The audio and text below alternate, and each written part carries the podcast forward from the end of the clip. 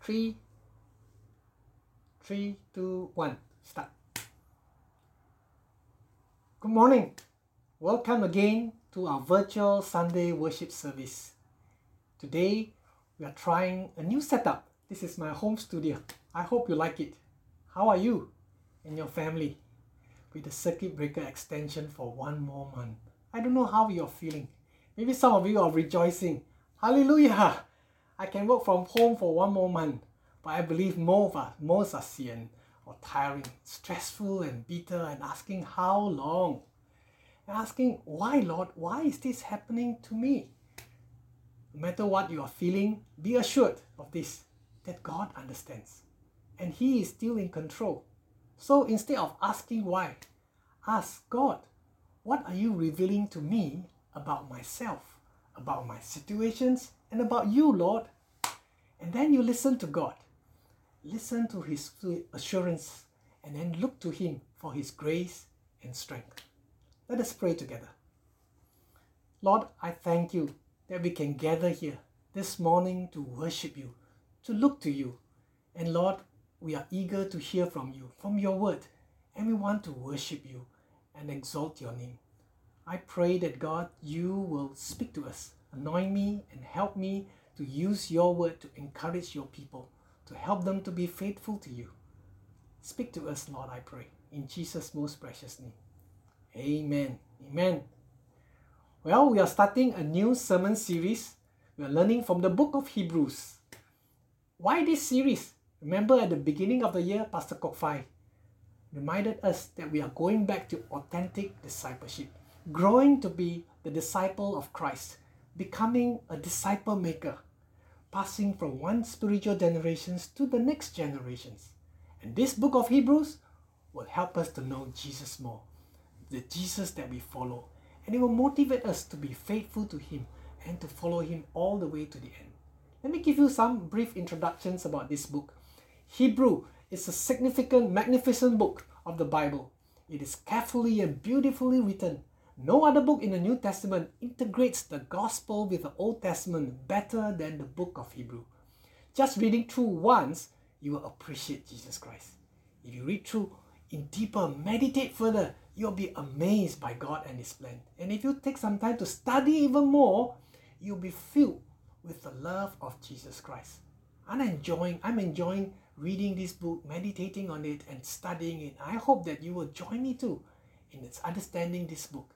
He has so much gem for us. You heard about this phrase called good just got better? Well, this is a favorite slogan among advertisers.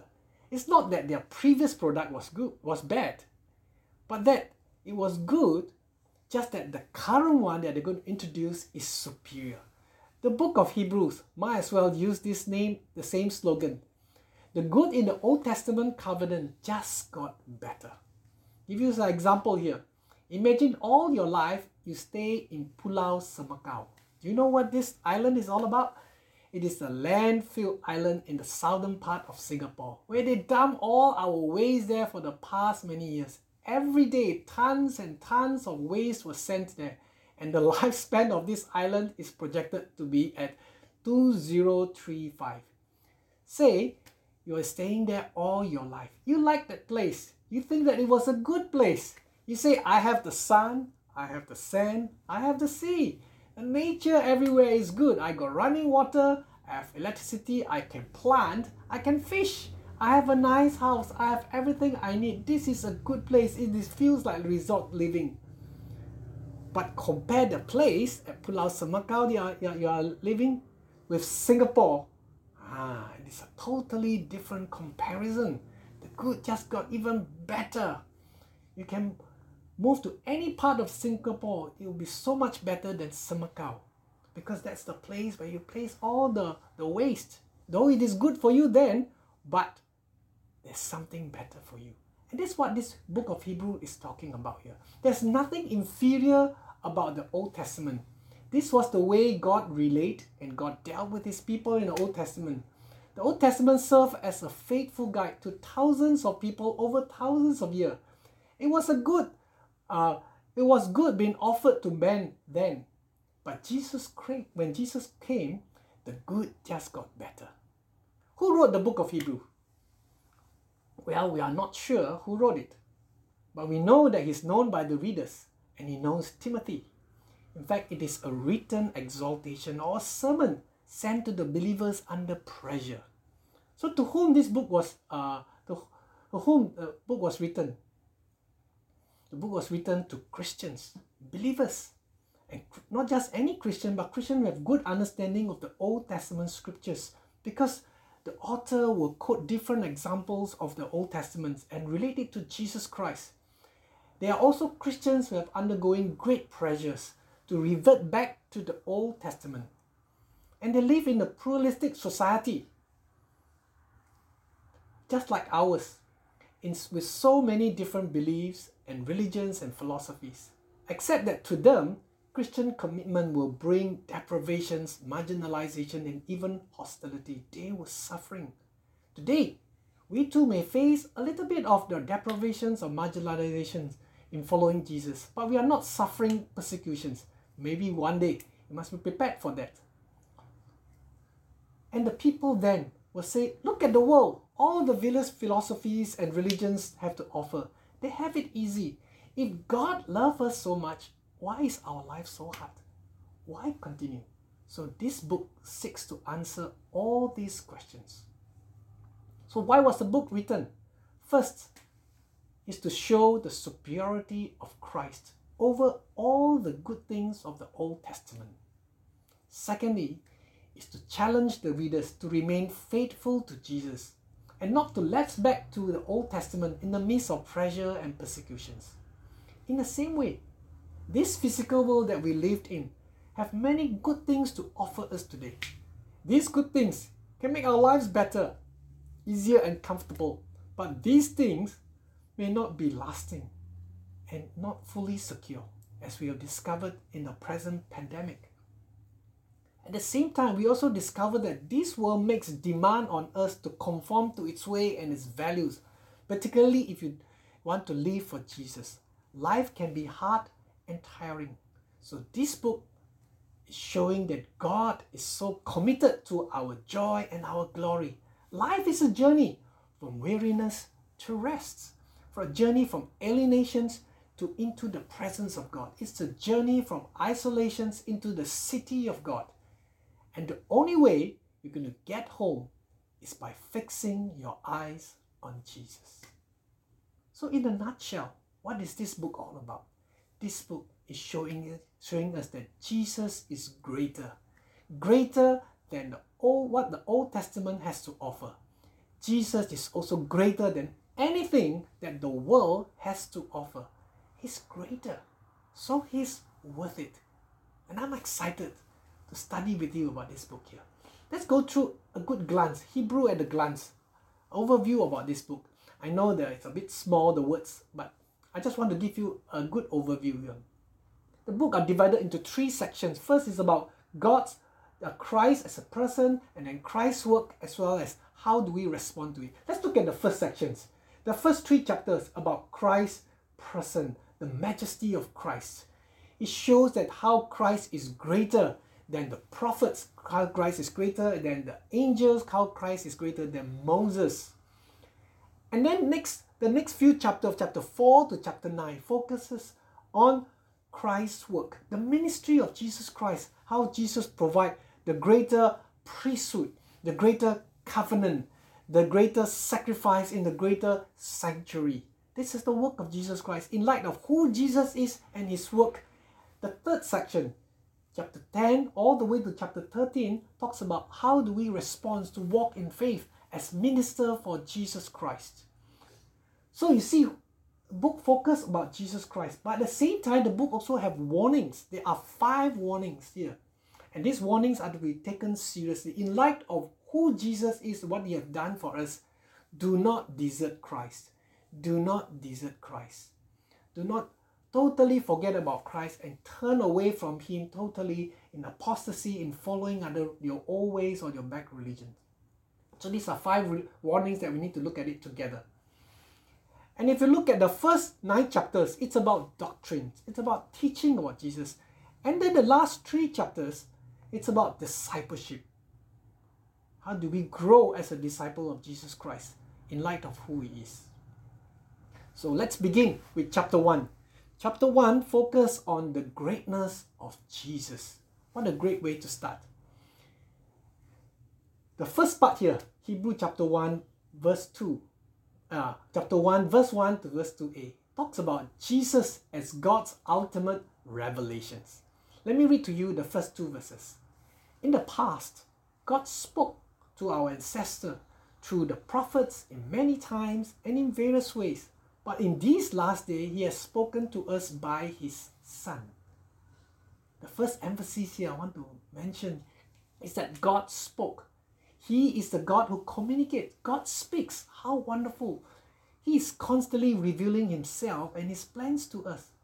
He didn't just give us information in general, but He wants to let us into His heart. He wants us to know Him. He's actually communicating Himself. He wants a relationship with us. He wants a relationship with you. He doesn't want just us to know about certain things, but He wants us to have Him. How wonderful is this fact? Here is not a force-filled kind of God, or a set of impersonal teaching or philosophy, or a set of certain materialistic worldview where nothing is personal. But here you experience a God, His emotions, the sense of His presence. We have a personal God who speaks. And then the next emphasis, in many times and in various ways. Various ways. In the past, God has spoken in piecemeal way through His servants, the prophets. Not just the prophets, I believe, but also throughout His creation, the natural revelations all reveal who God is. And also many times, not just once, but throughout the history, under different kind of circumstances, God has been constantly reaching to us. And the third emphasis here is that, but now, in these last days. What does it mean here? What God has done in Christ is the climax of what He has begun to do in earlier times. In the past, God has spoken in many ways, but now, only one way. And what is this one way? Jesus. What He's saying that from now until the end of time, there's no fuller, no other final expressions of God than Jesus. No ifs, no buts, nothing further. This is it. This is absolute. Therefore, pay attention. For example, during this COVID-19 situations, there are various ones from the government have communicates, the various ministry heads. And then came, the minister communicates, but not many took notice. And when there's announcement that the Prime Minister Lee himself is going to communicate, guess what? Most people will take notice, especially NTUC supermarket, because they are afraid there will be crowds there, or even shopkeepers take notice just in case they have to close shop. Many people stop what they are doing and listen. Why? Because something important is coming. The message is important from this person, important person. Well, it's not the best illustration because there's only a small gap of importance between the Prime Minister and the other minister. But compared to Jesus and the other prophets, the gap is great. You may ask, why the Son, Jesus, is God's ultimate revelations? That's the second point I want to make. Because Jesus is God. Jesus is God. These next few verses that I'm going to read, and also in the book of Colossians chapter 1, expresses over the top who Jesus is and what He has done. It's kind of hard to find any other place in the Bible that says anything stronger than this. There are 7 incredible portrayals of Jesus. Let me read to you these 7 portrayals of Jesus. In this last day, God has spoken to us by His Son, whom He appointed heirs of all things, and through whom also He made the universe. The Son is the radiance of God's glory, and the exact representations of His being, sustaining all things by His powerful word. After He hath provided a purification for sins, He sat down at the right hand of the majesty in heaven. So He became as much superior to angels as the name he has inherited is superior to theirs. These are wonderful, wonderful verses here. I encourage you, please memorize these three verses here. Great, to help you to appreciate who brought this. Let's go through them one by one. The first one is the heirs of all things. What does it mean? It means that Jesus owns all things. Jesus rules over all things. Jesus owns all things. The whole universe, all the creations belongs to Jesus by divine appointment, and that Jesus reigns over all of this. When Jesus became a man, he put on the same nature as you and me, as us. He took upon himself this heirship as a man in order to restore to us what was lost to Adam, the first man, when he sinned in the garden. And when Jesus Christ had won the victory there at the cross, he was appointed heirs of all things. So that's the first thing. Second thing, descriptions about Jesus. He made the universe. Through him, God created the universe. Jesus Christ was the active agent in creations. Every created being, both spiritual and physical, were all made by him. The universe of time, space came into being through his agency. He was involved in the creations of everything. The third descriptions of Jesus, he's the radiance of God's glory. Do you know that in the Old Testament, when God appeared to his people, it's often a very terrifying, scary experience? Take, for example, the book of Job. God appeared Job in a whirlwind, also known as a big hurricane. And then to the people of Israel at Mount Sinai, God appeared in a storm of lightning and fire. Then in the wilderness, God appeared to his people in the form of a pillar of fire by day and a pillar of cloud by night. And when King Solomon later on, he built the temple, he dedicated the temple. You know what happened? Fire came down from heaven and consumed the sacrifices, and God's glory, God's radiance filled the whole temple. The people there trembled, and they fell face down in fear and trembling and worshipped the Lord. The whirlwind, the fire, the radiance, the glory all express God's brilliance, God's beauty, God's infinite beings, and God's holiness. It's overwhelming and shattering. You know that God's glory is both awesome and frightening. God even told Moses that if anyone would see him in his glory, they will surely die. So what's the message God is telling his people? Don't mess with God. Don't mess with God. He is God. He is our creator. Take, for example, the sun. Take the glory of the sun. If you look at it directly, it will destroy your eyes. In the same way, you cannot come close enough to God to gaze into his glory. You will be burned by his consuming fire and overwhelmed by his glory. How then can we come near to God to look into his glory? Well, now we have been told here is that Jesus is the radiance of God's glory. Jesus got into a human form, like you and I, lived among us. This is the unsurpassable, highest brilliance, God coming to us in the form that we can see, we can grasp it without being harmed. Jesus, the God-man. The fourth descriptions about Jesus is that he is the exact representations of God. All that God is, the Son is. The Son is the exact representations and the embodiment of God, as he really is. God's being is made manifest in Christ. To see the Son is to see what the Father is like. When you look at the Old Testament in the Old Testament prophets in the Bible, example Isaiah or Jeremiah, they always say, "Thus says the Lord, thus says the Lord," meaning that this is not my idea. This is God's idea. They have to evoke God's authority. Jesus never stood as low as to say that. You know what Jesus says? He says, "Truly, truly, I say to you." Truly, truly, I say to you. He's claiming the authority as God. Once, in the New Testament, the Jews were accusing Jesus of being a Samaritan of having a demon. You know what was Jesus replied? He replied, "Before Abraham was, I am. Before Abraham exists, I already exist." Jesus was making this bold claim that he is indeed God.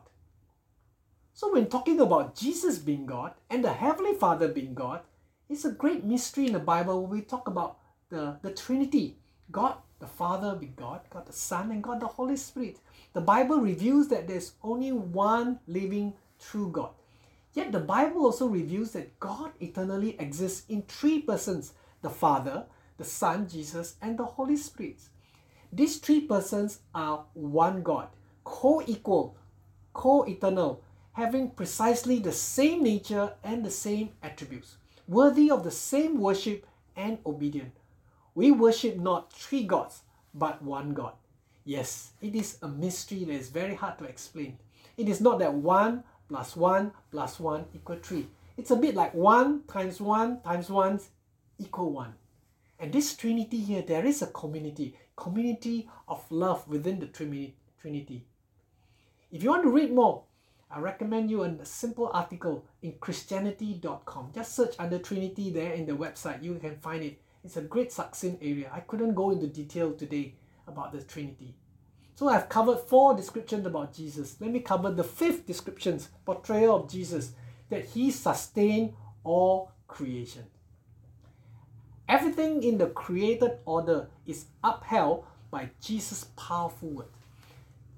God didn't create the world and then proceed to let it run on its own. He is personally and continually involved in sustaining it. His powerful word sustains life, holds matter together, maintains the universe in proper order. His words bring all the solar system and all the Milky Ways and all the other galaxies into being. And his words is the one that will sustain them all. This includes every molecule that we see. All the woods here in your house, all the bricks in this building, in your building, and everywhere, all the creation, he holds it together. He holds your flesh. He holds your hair. He holds your skin, your lung, your tissue, your fingernails, everything. He holds it together. For those of you who watch Hollywood movies, the superhero movies, there was one character, by the snap of his fingers, everything just dissolved away. And then another snap of the finger, everything was glued back. It's something that is, but it is even more because Jesus is using his words. If he were to stop his sustaining word, we will all cease to exist. That's how dependent we are on Jesus. I've covered 5 descriptions of Jesus. For the last 2 descriptions, I'm going to come back to it again at the end of my sermon. Let me pause here to help us to think about the implication of these 5 awesome descriptions about Jesus Christ. I mentioned earlier that the book of Hebrews was written to people who are like us in Singapore. They live in a pluralistic urban society in which everybody have their own various gods, religions, and worldviews. Not a culturally or religiously homogeneous society. Therefore, to say that Jesus is unique, he's superior, and the ultimate expressions of God, it sounded incredibly exclusive. It can be offensive. It can sound proud and intolerant. It was very, very difficult for them to claim it and also difficult for others to hear it. So what does the author to say to these readers who are in that kind of situations and to us today? What the author is saying is this: don't you dare back off. Don't you dare back off. Don't put Jesus on the shelf with any other prophets, or wisest, or religious leaders, or philosophers. Jesus will not stay on that shelf. He's either above them all or below them all. Why? Why? Because of the nature of his claims. Jesus is very conscious of being the transcendent, uncreated one, the God of the universe. It permeates everything he says. It's behind everything he does. It's on every page in the Bible, in the New Testament, such that you cannot separate Jesus from his teaching about his love, about ethics, Everything he teaches is based on the self-understanding that he is God. Now, NT writes in his book, For All God's Worth, he wrote this about Jesus. Let me read to you. How can you live with the terrifying thought that the hurricane has become human, that the fire become flesh, that life itself came to life and walked in our midst? Christianity either means that or it means nothing. It's either the more devastating disclosure of the deepest reality of the world, or it is a sham, a nonsense, a bit of deceitful play acting. Most of us are unable to cope with saying either of those things, condemn ourselves to live in the shallow world in between. He then proceeds about what is the appropriate response to Jesus Christ is to sheer, unadulterated worship of the true and living God, following Him whenever He leads. He goes on to say this: worship is not an optional extra for Christians, nor self-indulgent religious activity. It is the basic Christian stance and the only truly human stance. Well, you see, if this is who Jesus is, then you've got to throw everything in your life down at His feet and say, God, command me. God, command me. So either it's a sham, it's a lie, then he's wicked, or he's lunatic, cuckoo. Or else, everything in your life has to revolve around him. There is nothing in between. That's why there's no lukewarmness, there's nothing in between. There is no other positions. There is nothing in the middle. You need to be extreme for Jesus. Jesus forces you to be extreme, extremely loving, extremely humble because of who he is, but extremely devoted, extremely committed to Him because of what He has done for you. He is God, the creator of the universe, the sustainer of every atom and molecule, including yours. Not His plans revolves around your plan, but your plan revolves around His plan. His plan has always to reveal Himself to us, and His plan has always to care for us. You know what? One of the way He revealed Himself and showed His care for us is through angels. Angels. Interesting topic, right? The readers of Hebrews seem to have very fascinated with angels, most probably with the role that angels play in bringing the law of God to God's people. So the author next devoted 14 verses to compare Jesus with angels. Who are angels, you may be asking? Well, if you look through the Bible, and later on we will look through in the book of Hebrews, that angels are personal spiritual beings created by God to serve Him and to serve His people. They are real, though most of the time we cannot see them. They are spiritual beings. The Bible talks a bit about their role in the heavenly realms, as well as their roles on earth. And here in the book of Hebrews, the author added that the reader's understanding, the author didn't correct the reader's understanding. Rather, he added to the reader's understanding of angels to show that how Jesus is more superior in His identity and in His work. Earlier, the author gives 7 superlative statements about who Jesus is. Now he's going to quote 7 Old Testament verses in comparing Jesus' identity and roles with angels. Time does not permit me to go through each and every one of them, but you got to study that in detail of all the verses there in your CG Bible study. I'm going to just briefly mention it in the summary here. In verses 5 to 14, it says that Jesus is greater than angels. You know why? First of all, Jesus has a greater name, the Son. The Son. It talks about that Jesus is the future Messiah King, the future Savior King that's going to rule over the earth. He has the greater name, the Son. And secondly, Jesus is being worshipped by all, including angels, as the creator of everything, including angels, and he is the reigning king. And the angels are merely his servants. So what the author is trying to say is this: in the way that you understood and honored angels, do so with Jesus, but to an even greater degree. To a greater degree. You may be asking, so why God bothered to create angels? Well, you look at the passage there. I give you two reasons. Number one, angels are created to worship his son, Jesus. In chapter 1, verse 6, it says here again, when God brings his firstborn into the world, he says, let all God's angels worship him.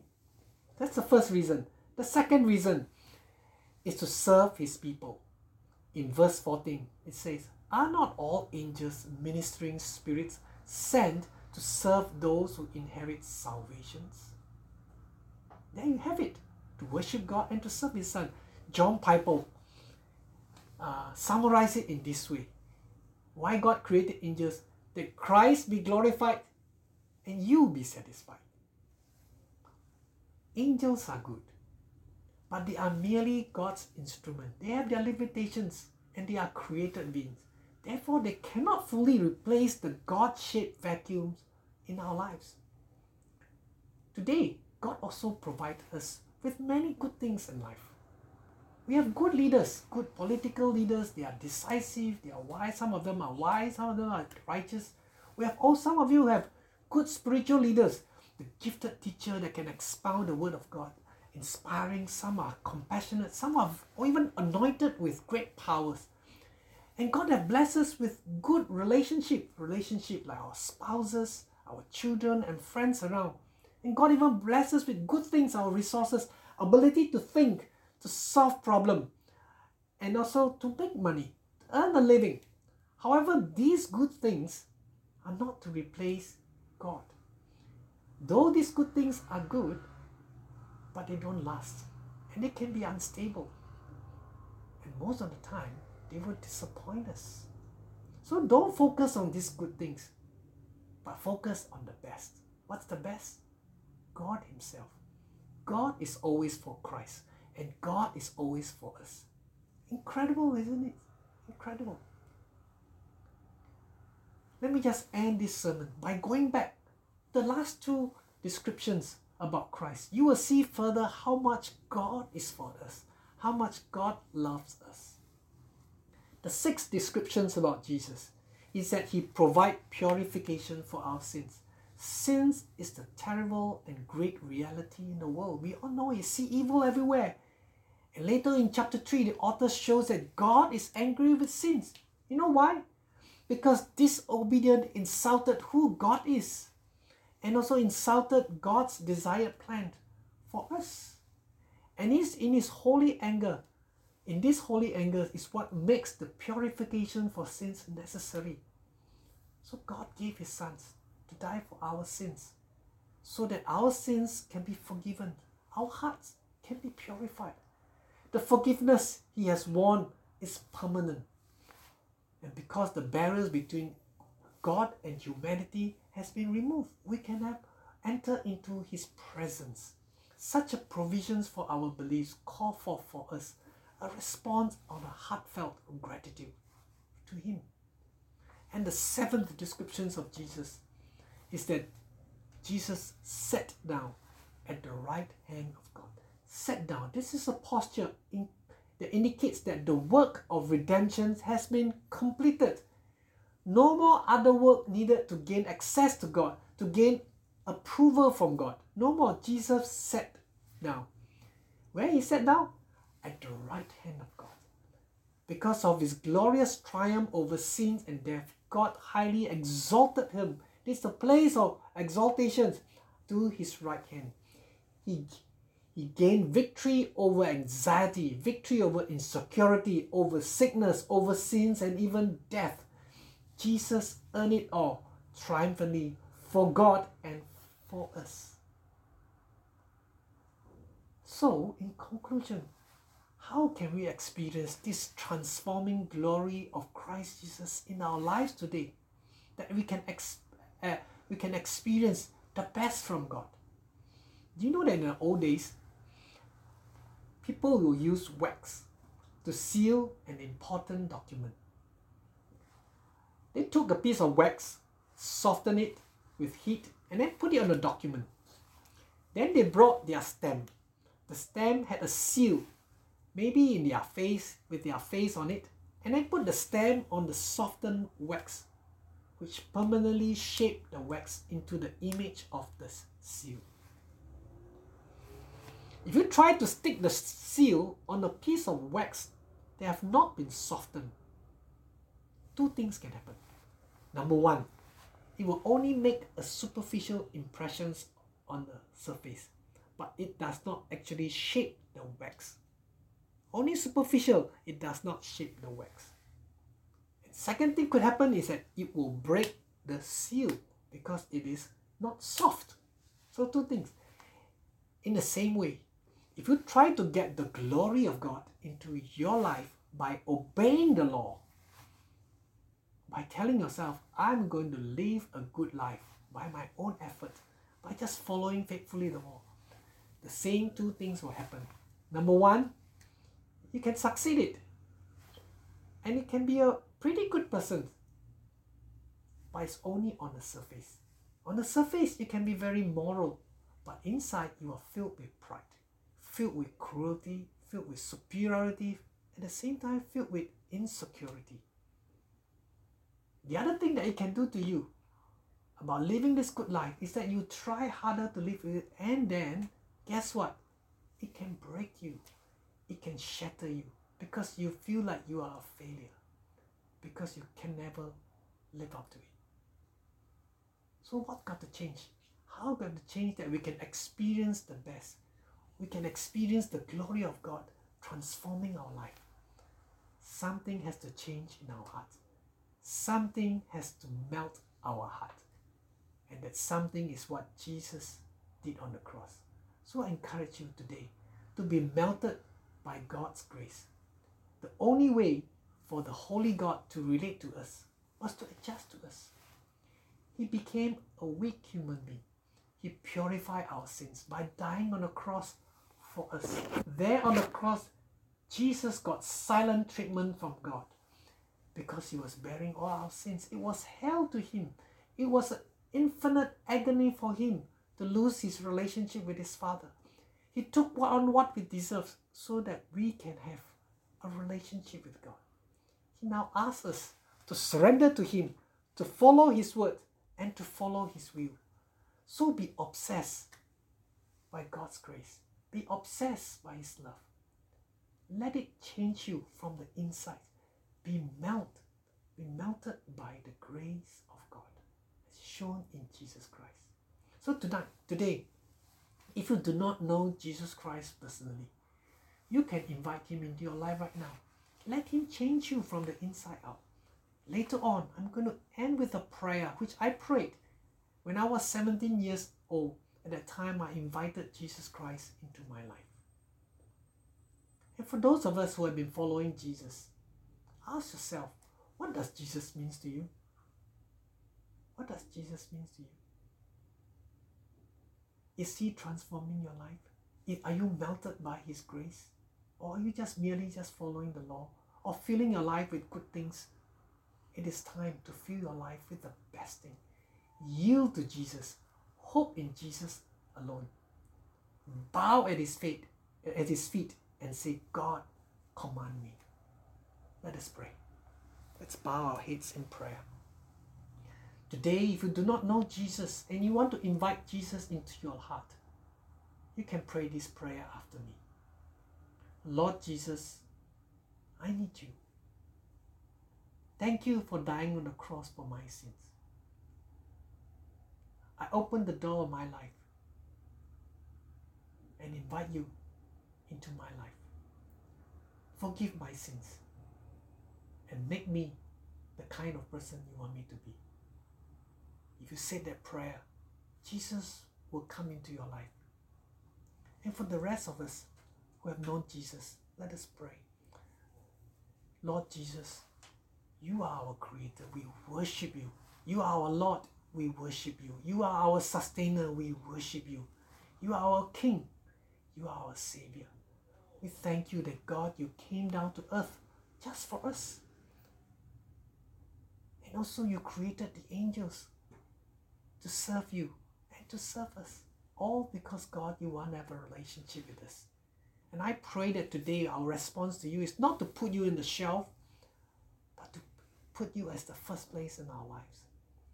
Everything on our lives be ordered by you, will be melted by your grace, that we will surrender to you. Help us, Lord, we pray in Jesus' name.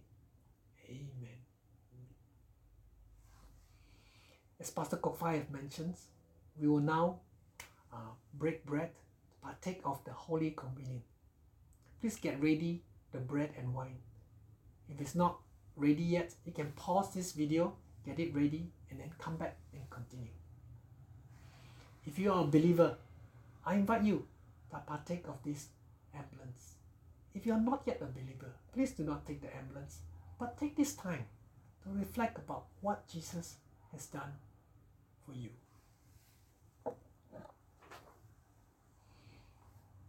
Let the bread, which symbolizes Christ's sacrifice, and the wine, which symbolizes his blood that purifies our sins, fill our hearts with gratitude, hope, and strength. Let's take some time alone with Jesus right now, thanking him, claiming the blessings of forgiveness, and claiming his presence, his healing, and his love.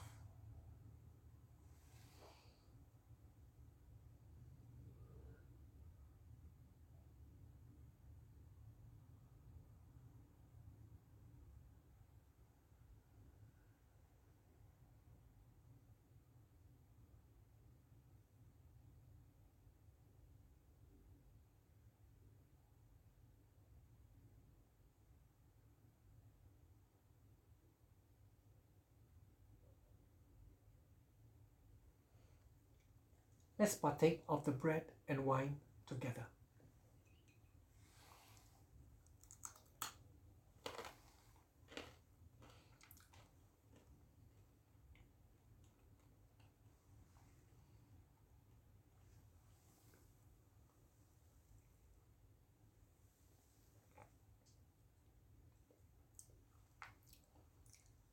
Let us pray. Lord Jesus, thank you very much for dying on a cross for our sins. You bear all our burdens. You bore all our sins, all our darkness. You nail it to the cross. Thank you for purifying our sins. And thank you, Lord, for being present with us today. We come, we look to you for your forgiveness. We look to you for your blessing. We look to you for hope, for strength during this time. And we also look forward in hope of your coming again. Thank you that, God, today we can remember you. In Jesus' most precious name we give thanks. Amen. Amen. Next, you will see some questions. These are some questions for you to discuss. If you are here together with a family, or later on in your CG, video CG, you can discuss these questions. Which of the portrayal of Jesus touched your heart, and why? And what's the appropriate response? Individual ones share about this. And the next question is, how do you feel about Jesus' claim in our pluralistic society? What should be our response be to the people around us? So have a good day. God bless you.